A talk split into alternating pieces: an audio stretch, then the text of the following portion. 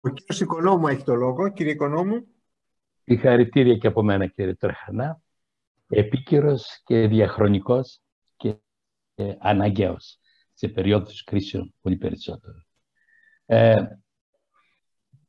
δεν θέλω να θεωρηθεί η ερώτησή μου σαν τελείως προσωπική, παρόλο που έχει προσωπικό χαρακτήρα, γιατί θα μπορεί να είναι και ένα παράδειγμα για γενικότερη εφαρμογή η απάντηση που θα μου δώσετε.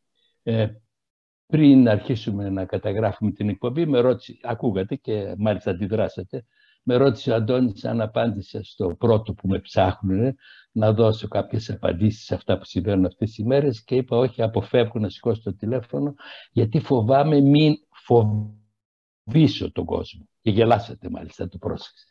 Ε, αυτό με προβληματίζει, ειδικά γιατί το σημείο 5 της ομιλίας σας, το να, να λάβουμε θέση, ε, το ασπάζουμε 100%, αλλά με έχει ε, φέρει σε δίλημα αυτές τις ημέρες, διότι ε, σε σχέση με αυτά που είπε και ο προηγούμενος, ο κ. Παπάς, η γνώση είναι και ο ορθολογισμός είναι το όπλο του ανθρώπου, πιστεύω και εγώ απέναντι στη λύση των μεγάλων προβλημάτων, αλλά όταν δεν μπορεί να επικοινωνηθεί για διαφόρους λόγους, ε, επιφέρει αντίθετο αποτέλεσμα. Συγκεκριμένα, το να απαντήσει σήμερα ε, κάποιος μέσω τηλεόρασης στο κοινό, σε ένα δημοσιογράφο, σε μια ερώτηση η οποία προϋποθέτει γνώσεις. Είναι πολύ εύκολο να τρομάξεις τους εννέα από τους δέκα που θα σε ακούσουν. Ναι. Και εκεί τίθεται το ερώτημα στην πρόταση στο νούμερο 5. Τι κάνεις, απαντάς, διότι δεν, δεν σε ρωτάνε σε στυλ ρεπορτάζ να επιβεβαιώσει ένα γεγονός ή να το ανατρέψεις, αυτό το κάνει ένας ρεπόρτερ. Σε ζητάνε να, να αναλύσει ένα γεγονός. Όταν δεν υπάρχουν οι γνώσεις στο ακροατήριο, είναι πολύ εύκολο ο ακροατής να μπερδέψει τα εσόρουχα με τη γραβάτα που λέμε.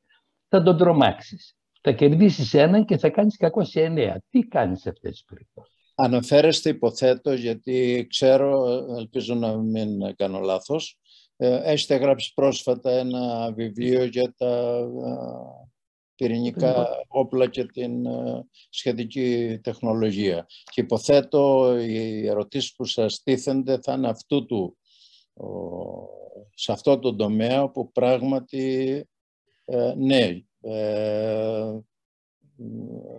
δεν θα ήθελα να είμαι στη θέση σας είναι πολύ δύσκολο να ρωτήσει αν τι απαντήσει κανείς και ίσως θα άξιζε να μας πείτε δύο λόγια. Ένα τόσο εκρηκτικό θέμα και τόσο τρομογενετικό. Πώς το χειρίζεστε, πώς σκέφτεστε να το...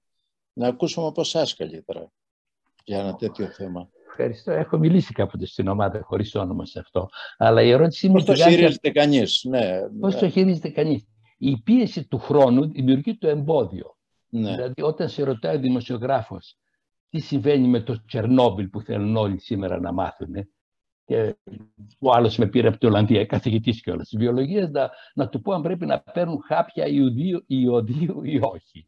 Λοιπόν, όσο και ειδικός δεν είμαι, που δεν είμαι επί παντό επιστημονική σε αυτόν τον χώρο, προς Θεού, αλλά και εκεί που νομίζω ότι έχω γνώσεις, αν προσπαθήσω να τις ξεδιπλώσω στον περιορισμένο χρόνο που μου δίνει ε, το βήμα και ο τρόπος που τίθεται η ερώτηση πολλές ναι. φορές είναι άσχετος, ναι. είναι, αυτό είναι το δίλημα. Δημιουργώ περισσότερο κακό παρά καλό.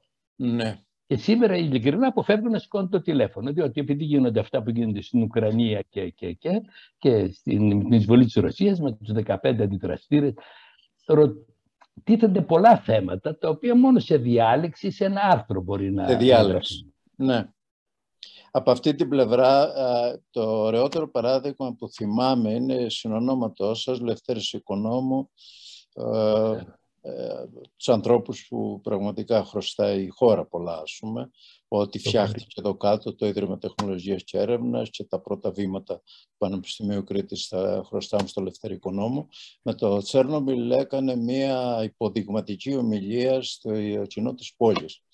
Και ε, υποδειγματική γιατί κατάφερνε λέγοντας πράγματα που είναι ακριβή να μην προκαλεί τον ε, πανικό στους ανθρώπους.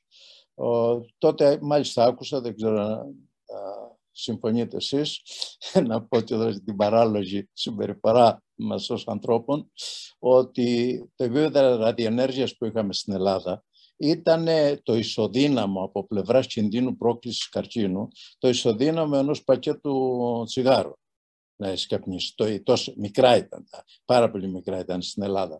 Εγώ τότε παρεμπιπτόντως κάπνιζα τέσσερα Τσέρνομπιλ τη μέρα.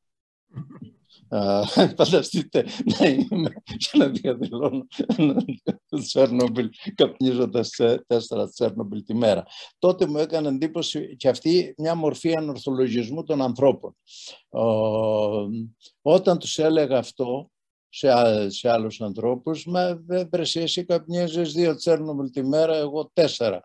Α, η ε, ραδιενέργεια από το Τσέρνομπιλ δεν είναι σημαντικός. Μην αδειάζεις στα σούπερ μάρκετ ε, και αποθηκεύεις στο σπίτι σου. Αυτό ήταν ένα χαρακτηριστικό παράδειγμα, επειδή η ραδιενέργεια έχει κάτι το μυστηριώδες, το σαν να προέρχεται αόρατο, απροσδιόριστο και εξάπτει έτσι, δεν ξέρω, αρχαίγονους φόβους μέσα στους ανθρώπους, το άγνωστο. Ήταν ένα χαρακτηριστικό παράδειγμα η συμπεριφορά σε χώρες που δεν είχαμε ουσιαστικό πρόβλημα. Είχαμε όμως ως αποτέλεσμα του Τσέρνομπιλ, ε, της τρομολαγνίας που έπεσε στην Ελλάδα, 3.000 ανέτειες αμβλώσεις είχαμε στη χώρα. Ε, πόσα παιδιά δεν γεννήθηκαν επειδή κάποιοι διακινούσαν από την τηλεόραση ε, ε, δυσανάλογους φόβους με αυτούς που δικαιολογούσε η πραγματικότητα. Τελεία. Εσείς έχετε σίγουρα ένα τομέα πάρα πολύ που ο ανορθολογισμός και το συναισθηματικός παράγοντας είναι πάρα πολύ έντονος και πραγματικά ακόμα και σε μια διάλεξη που έχει κανείς μια σχετικό χρόνο είναι δύσκολο, ένα δύσκολο θέμα.